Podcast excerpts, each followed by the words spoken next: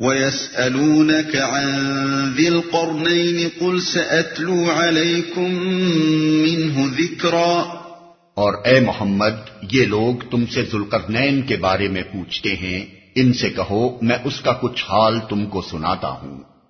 ذوالقرنین کے بارے میں پوچھتے ہیں۔ وَيَسْأَلُونَكَ عَنْ ذِي الْقَرْنَيْنِ کا عطف لا محالہ پچھلے قصے ہی پر ہے۔ اس سے خود بخود یہ اشارہ نکلتا ہے کہ قصہ موسا و خضر بھی لوگوں کے سوال ہی کے جواب میں سنایا گیا۔ اور یہ بات ہمارے اس قیاس کی تائید کرتی ہے کہ اس سورہ کے یہ تینوں اہم قصے در اصل کفار مکہ نے اہل کتاب کے مشورے سے امتحان دریافت کیے تھے۔ اس کا کچھ حال تم کو سناتا ہوں۔ یہ مسئلہ قدیم زمانے سے اب تک مختلف ہی رہا ہے کہ یہ ذوالقرنین جس کا یہاں ذکر ہو رہا ہے کون تھا۔ قدیم زمانے میں بالعموم مفسرین کا میلان سکندر کی طرف تھا، لیکن قرآن میں اس کی جو صفات و خصوصیات بیان کی گئی ہیں۔ وہ مشکل ہی سے سکندر پر چسپاں ہوتی ہیں۔ جدید زمانے میں تاریخی معلومات کی بنا پر مفسرین کا میلان زیادہ تر ایران کے فرما روا خورس یعنی خسرو یا سائرس کی طرف ہے۔ اور یہ نسبتاً زیادہ قرین قیاس ہے۔ مگر بہرحال ابھی تک یقین کے ساتھ کسی شخصیت کو اس کا مصداق نہیں ٹھہرایا جا سکتا۔ قرآن مجید جس طرح اس کا ذکر کرتا ہے، اس سے ہم کو چار باتیں وضاحت کے ساتھ معلوم ہوتی ہیں۔ ایک، اس کا لقب ذوالقرنین، لغو معنی دو سینگوں والا۔ کم از کم یہودیوں میں جن کے اشارے سے کفار مکہ نے اس کے بارے میں نبی صلی اللہ علیہ وسلم سے سوال کیا تھا، ضرور معروف ہونا چاہیے۔ اس لیے لامحلہ ہمیں یہ معلوم کرنے کے لیے اسرائیلی لٹریچر کی طرف رجوع کرنا پڑے گا۔ کہ وہ دو سینگوں والے کی حیثیت سے کس شخصیت یا سلطنت کو جانتے تھے۔ دو، وہ ضرور کوئی بڑا فرماروا اور فاتح ہونا چاہیے، جس کی فتوحات مشرق سے مغرب تک پہنچی ہوں۔ اور تیسری جانب، شمال یا جنوب میں بھی وسیع ہوئی ہوں۔ ایسی شخصیتیں نزول قرآن سے پہلے چند ہی گزری ہیں اور لامحالہ انہی میں سے کسی میں اس کی دوسری خصوصیات ہمیں تلاش کرنی ہوں گی۔ تین اس کا مزداق ضرور کوئی ایسا فرما روا ہونا چاہیے جس نے اپنی مملکت کو یاجوج و ماجوج کے حملوں سے بچانے کے لیے کسی پہاڑی درے پر ایک مستحکم دیوار بنائی ہو۔ اس علامت کی تحقیق کے لیے ہمیں یہ بھی معلوم کرنا ہوگا کہ یاجوج و ماجوج سے مراد کون سی قومیں ہیں اور پھر یہ بھی دیکھنا ہوگا کہ ان کے علاقے سے متصل کون سی ایسی دیوار کبھی دنیا میں بنائی گئی ہے اور وہ کس نے بنائی۔ ہے چار۔ اس میں مذکورہ بالا خصوصیات کے ساتھ ایک یہ خصوصیت بھی پائی جانی چاہیے کہ وہ خدا پرست اور عادل فرما روا ہو، کیونکہ قرآن یہاں سب سے بڑھ کر اس کی اسی خصوصیت کو نمایاں کرتا ہے۔ ان میں سے پہلی علامت آسانی کے ساتھ خورس پر چسپاں کی جا سکتی ہے، کیونکہ بائبل کے صحیح دانیل میں دانیال نبی کا جو خواب بیان کیا گیا ہے، اس میں وہ یونانیوں کے عروج سے قبل میڈیا اور فارس کی متحدہ سلطنت کو ایک مینڈے کی شکل میں دیکھتے ہیں، جس کے دو سینگ تھے۔ یہودیوں میں اس دو سینگوں والے کا بڑا چرچا تھا، کیونکہ اسی کی ٹکر نے آخر کار بابل کی سلطنت کو پاش پاش کیا اور بنی اسرائیل کو اسیلی سے نجات دلائی۔ دوسری علامت بڑی حد تک اس پر چسپاں ہوتی ہے، مگر پوری طرح نہیں۔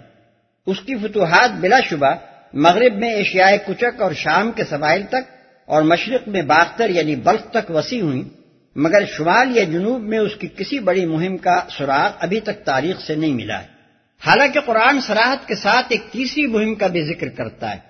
تاہم اس مہم کا پیش آنا بعید قیاس نہیں ہے، کیونکہ تاریخ کے روح سے خورس کی سلطنت شمال میں کاکیشیا یعنی قفقاز تک وسیع تھی۔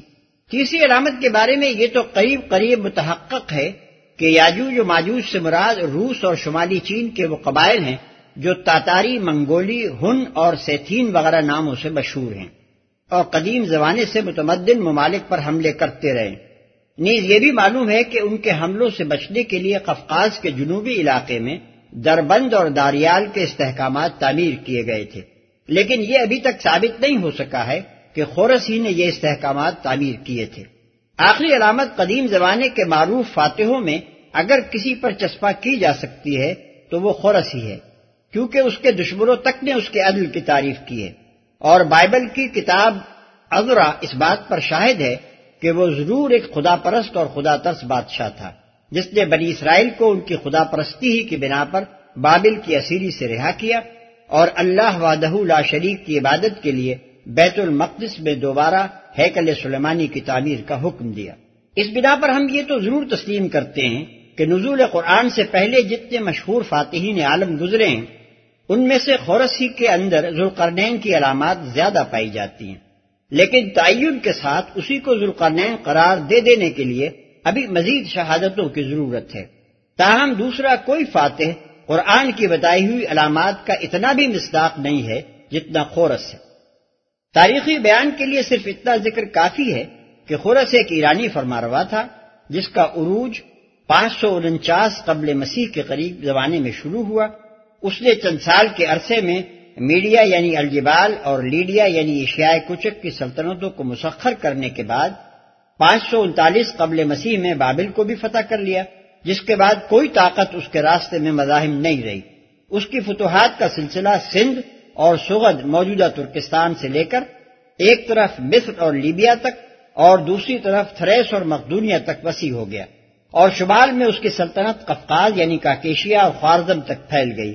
عمل اس وقت کی پوری مہذب دنیا اس کی تابع فرمان تھی۔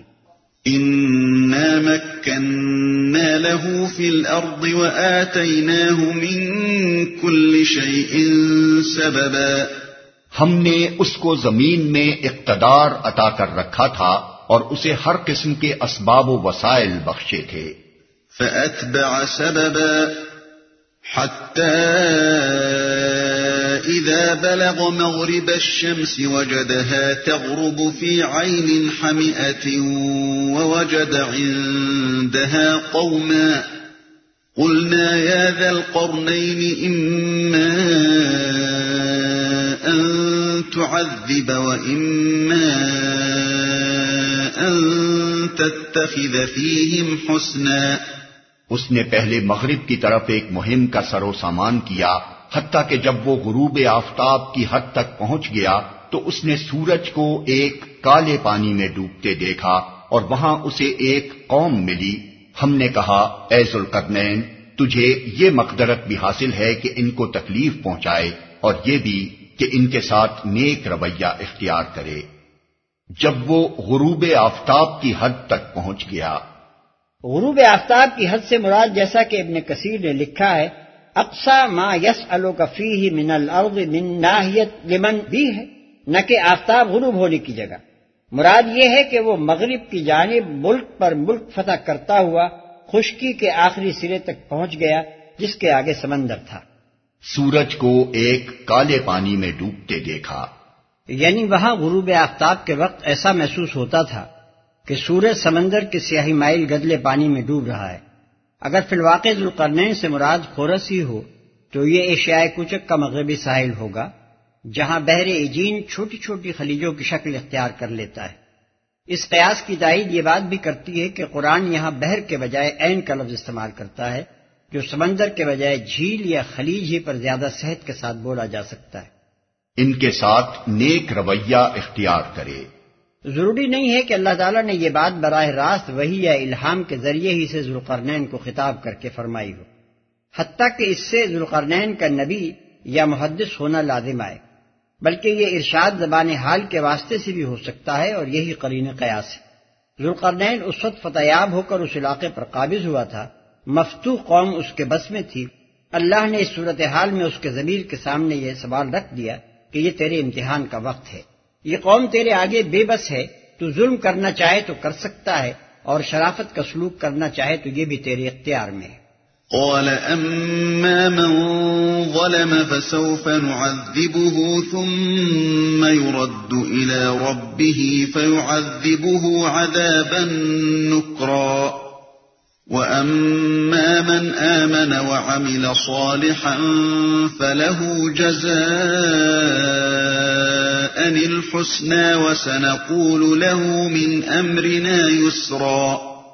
اس نے کہا جو ان میں سے ظلم کرے گا ہم اس کو سزا دیں گے۔ پھر وہ اپنے رب کی طرف پلٹایا جائے گا اور وہ اسے اور زیادہ سخت عذاب دے گا۔ اور جو ان میں سے ایمان لائے گا اور نیک عمل کرے گا اس کے لیے اچھی جزا ہے اور ہم اس کو نرم احکام دیں گے۔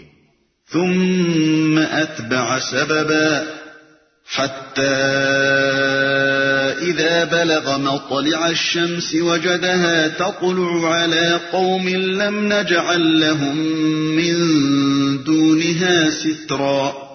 كذلك وقد أحطنا بما لديه خبرا. پھر اس نے ایک دوسری مہم کی تیاری کی، یہاں تک کہ طلوع آفتاب کی حد تک جا پہنچا۔ وہاں اس نے دیکھا کہ سورج ایک ایسی قوم پر طلوع ہو رہا ہے جس کے لیے دھوپ سے بچنے کا کوئی سامان ہم نے نہیں کیا ہے۔ یہ حال تھا ان کا، اور سلقرنین کے پاس جو کچھ تھا، اسے ہم جانتے تھے۔ دھوپ سے بچنے کا کوئی سامان ہم نے نہیں کیا ہے۔ یعنی وہ ممالک فتح کرتا ہوا مشرق کی جانب ایسے علاقے تک پہنچ گیا، جہاں مہذب دنیا کی سرحد ختم ہو گئی تھی۔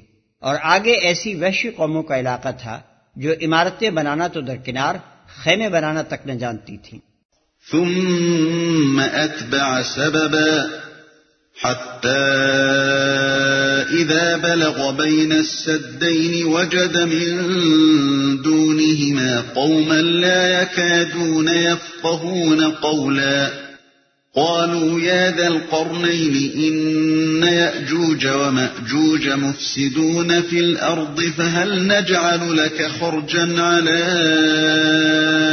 أن تجعل بيننا وبينهم سدا؟ پھر اس نے ایک اور مہم کا سامان کیا، یہاں تک کہ جب دو پہاڑوں کے درمیان پہنچا تو اسے ان کے پاس ایک قوم ملی جو مشکل ہی سے کوئی بات سمجھتی تھی۔ ان لوگوں نے کہا کہ اے ذوالقرنین، یاجوج اور ماجوج اس سرزمین میں فساد پھیلاتے ہیں، تو کیا ہم تجھے کوئی ٹیکس اس کام کے لیے دیں کہ تو ہمارے اور ان کے درمیان ایک بند تعمیر کرتے دو پہاڑوں کے درمیان پہنچا۔ چونکہ آگے یہ ذکر آ رہا ہے کہ ان دونوں پہاڑوں کے اس طرف یاجوج باجوج کا علاقہ تھا، اس لیے لامحالہ ان پہاڑوں سے مراد کا کیشیا کے وہ پہاڑی سلسلے ہی ہو سکتے ہیں۔ جو بحر خزر یعنی کیسپین اور بحر اسود کے درمیان واقع ہے۔ مشکل ہی سے کوئی بات سمجھتی تھی۔ یعنی اس کی زبان ذوالقرنین اور اس کے ساتھیوں کے لیے قریب قریب بالکل اجنبی تھی۔ سخت وحشی ہونے کے سبب سے نہ کوئی ان کی زبان سے واقف تھا اور نہ وہ کسی غیر زبان سے واقف تھے۔ یاجوج اور ماجوج۔ یاجوج ماجوج سے مراد جیسا کہ اس سے پہلے اشارہ کیا جا چکا ہے ایشیا کے شمالی مشرقی علاقے کی وہ قومیں ہیں جو قدیم زمانے سے متمدن ممالک پر غارت گرانہ حملے کرتی رہی ہیں اور جن کے سیلاب وقتاً فوقتاً اٹھ کر ایشیا اور یورپ دونوں طرف رخ کرتے رہے بائبل کی کتاب پیدائش باب دس میں ان کو حضرت نو علیہ السلام کے بیٹے یافس کی نسل میں شمار کیا گیا ہے۔ اور یہی بیان مسلمان مورخین کا بھی ہے۔ ہزقی ایل کے صحیفے باب اڑتیس انتالیس میں ان کا علاقہ روس اور توبل یعنی موجودہ توب لالسک اور مسک موجودہ ماسکو بتایا گیا ہے۔ اسرائیلی مورخ یوسیفوس ان سے مراد سیتھین قوم لیتا ہے، جس کا علاقہ بحر اسود کے شمال اور مشرق میں واقع تھا۔ جیروم کے بیان کے مطابق موجود کاکیشیا کے شمال میں بحر خزر کے قریب آباد تھے۔ قال ما مكنني فيه ربي خير فأعينوني بقوة أجعل بينكم وبينهم ردما آتوني زبر الحديد حتى إذا ساوى بين الصدفين قال انفخوا حتى إذا جعله نارا حتى إذا جعله نارا قال آتوني أفرغ عليه قطرا اس نے کہا، جو کچھ میرے رب نے مجھے دے رکھا ہے وہ بہت ہے۔ تم بس محنت سے میری مدد کرو، میں تمہارے اور ان کے درمیان بند بنائے دیتا ہوں۔ مجھے لوہے کی چادریں لا کر دو۔ آخر جب دونوں پہاڑوں کے درمیانی خلا کو اس نے پاٹ دیا، تو لوگوں سے کہا، اب آگ دہکاؤ۔ حتیٰ کہ جب یہ آہنی دیوار بالکل آگ کی طرح سرخ ہو گئی، تو اس نے کہا، لاؤ، اب میں اس پر پگھلا ہوا تانبا اونڈے لوں گا۔ تمہارے اور ان کے درمیان بند بنائے دیتا ہوں۔ یعنی فرماربا ہونے کی حیثیت سے میرا یہ فرض ہے کہ اپنی رعایا کو غارت گروں کے حملے سے بچاؤں۔ اس کام کے لیے تم پر کوئی الگ ٹیکس لگانا میرے لیے جائز نہیں ہے۔ ملک کا جو خزانہ اللہ تعالیٰ نے میرے حوالے کیا ہے وہ اس خدمت کے لیے کافی ہے۔ البتہ ہاتھ پاؤں کی محنت سے تم کو میری مدد کرنی ہوگی۔ أن يظهروه وما استطاعوا له نقبا۔ یہ بند ایسا تھا کہ یاجوج و ماجوج اس پر چڑھ کر بھی نہ آ سکتے تھے اور اس میں نقب لگانا ان کے لیے اور بھی مشکل تھا۔ قال هذا رحمة من ربي فإذا جاء وعد ربي جعله دكاء وكان وعد ربي حقا۔ ذلقرنین نے کہا، یہ میرے رب کی رحمت ہے، مگر جب میرے رب کے وعدے کا وقت آئے گا، تو وہ اس کو پیوندے خاک کر دے گا، اور میرے رب کا وعدہ برحق ہے۔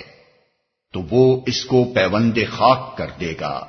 یعنی اگرچہ میں نے اپنی حد تک انتہائی مستحکم دیوار تعمیر کی ہے، مگر یہ لازوال نہیں ہے۔ جب تک اللہ کی مرضی ہے، یہ قائم رہے گی، اور جب وہ وقت آئے گا جو اللہ نے اس کی تباہی کے لیے مقدر کر رکھا ہے تو پھر اس کو پارا پارا ہونے سے کوئی چیز نہ بچا سکے گی۔ وعدے کا وقت زمانی لفظ۔ اس سے مراد اس دیوار کی تباہی کا وقت بھی ہے اور وہ سعد بھی جو اللہ نے ہر چیز کی موت اور فنا کے لیے مقرر فرما دی ہے یعنی قیامت۔ ذوالقرنین کی تعمیر کردہ دیوار کے متعلق بعض لوگوں میں یہ غلط خیال پایا جاتا ہے کہ اس سے مراد مشہور دیوار چین ہے۔ حالانکہ دراصل یہ دیوار قفقاز یعنی کوکیشس کے علاقے داغستان میں دربند اور داریال کے درمیان بنائی گئی تھی۔ قفقاز اس ملک کو کہتے ہیں جو بحیرہ اسود یعنی بلیک سی اور بحیرہ خضر کیسپین سی کے درمیان واقع ہے۔ اس ملک میں بحیرہ اسود سے داریال تک تو نہایت بلند پہاڑ ہیں اور ان کے درمیان اتنے تنگ درے ہیں کہ ان سے کوئی بڑی حملہ آور فوج نہیں گزر سکتی۔ البتہ دربند اور داریال کے درمیان جو علاقہ ہے، اس میں پہاڑ بھی زیادہ بلند نہیں ہیں۔ اور ان میں کوہستانی راستے بھی خاصے وسیع ہیں۔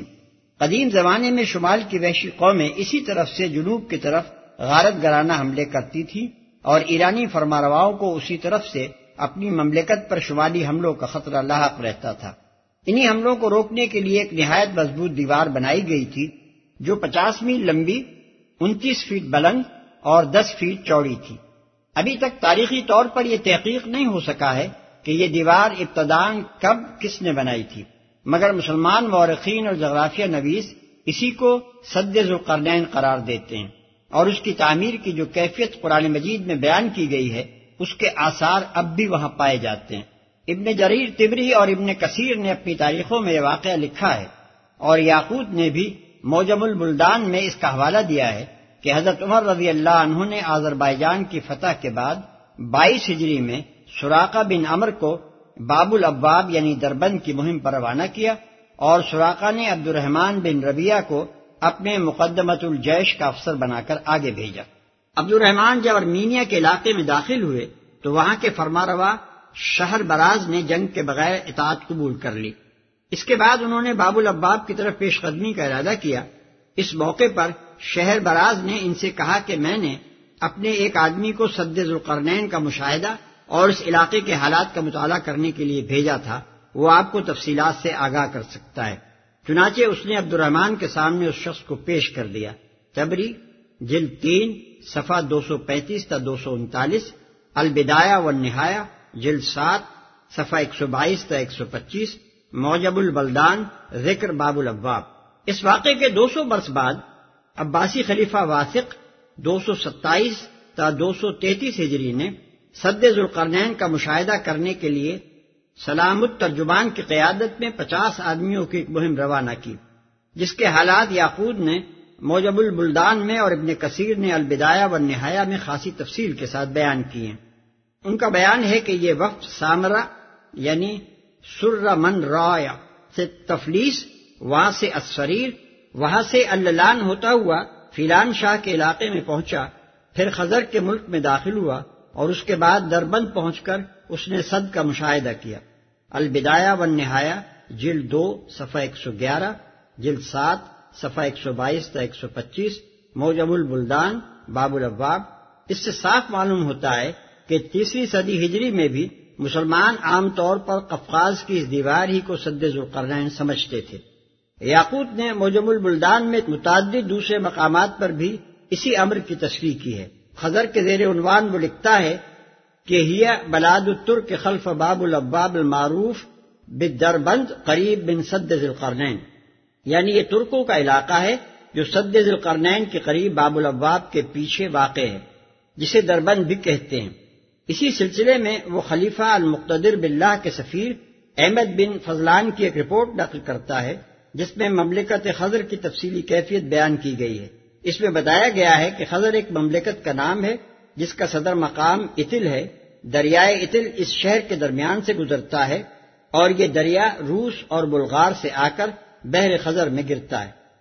باب الاباب کے زیر عنوان لکھتا ہے کہ اس کو الباب اور دربند بھی کہتے ہیں۔ یہ بحر خزر کے کنارے واقع ہے۔ بلاد کف سے بلاد مسلمین کی طرف آنے والوں کے لیے یہ راستہ انتہائی دشوار گزار ہے۔ ایک زمانے میں یہ نوشروان کی مملکت میں شامل تھا۔ اور شاہان ایران اس سرحد کی حفاظت کو غائب درجہ اہمیت دیتے تھے۔ رب کا وعدہ برحق ہے۔ یہاں پہنچ کر ذوالقرنین کا قصہ ختم ہو جاتا ہے۔ یہ قصہ اگرچہ کفار مکہ کے امتحانی سوال پر سنایا گیا ہے مگر قصہ اصحاب کہف اور قصہ موسا و خضر کی طرح اس کو بھی قرآن نے اپنے قاعدے کے مطابق اپنے مدعا کے لیے پوری طرح استعمال کیا ہے۔ اس میں بتایا گیا ہے کہ ذوالقرنین جس کی عظمت کا حال تم نے اہل کتاب سے سنا ہے محض ایک فاتح ہی نہ تھا، بلکہ توحید اور آخرت کا قائل تھا، عدل و انصاف اور فیاضی کے اصولوں پر عامل تھا، اور تم لوگوں کی طرح کمزرف نہ تھا کہ ذرا سی سرداری ملی اور سمجھ بیٹھے کہ ہم چبن دگرے نیست۔ وتركنا بعضهم يومئذ يموج في بعض ونفخ في الصور فجمعناهم جمعا وعرضنا جهنم يومئذ للكافرين عرضا. الذين كانت أعينهم في غطاء عن ذكري وكانوا لا يستطيعون سمعا. اور اس روز ہم لوگوں کو چھوڑ دیں گے کہ سمندر کی موجوں کی طرح ایک دوسرے سے گتھم گتھا ہوں اور سور پھونکا جائے گا اور ہم سب انسانوں کو ایک ساتھ جمع کریں گے اور وہ دن ہوگا جب ہم جہنم کو کافروں کے سامنے لائیں گے، ان کافروں کے سامنے جو میری نصیحت کی طرف سے اندھے بنے ہوئے تھے اور کچھ سننے کے لیے تیار ہی نہ تھے۔ اور اس روز۔ یعنی قیامت کے روز۔ ذوالقرنین نے جو اشارہ قیامت کے وعدے برحق کی طرف کیا تھا، اسی کی مناسبت سے یہ فقرے اس کے قول پر اضافہ کرتے ہوئے ارشاد فرمائے جا رہے ہیں۔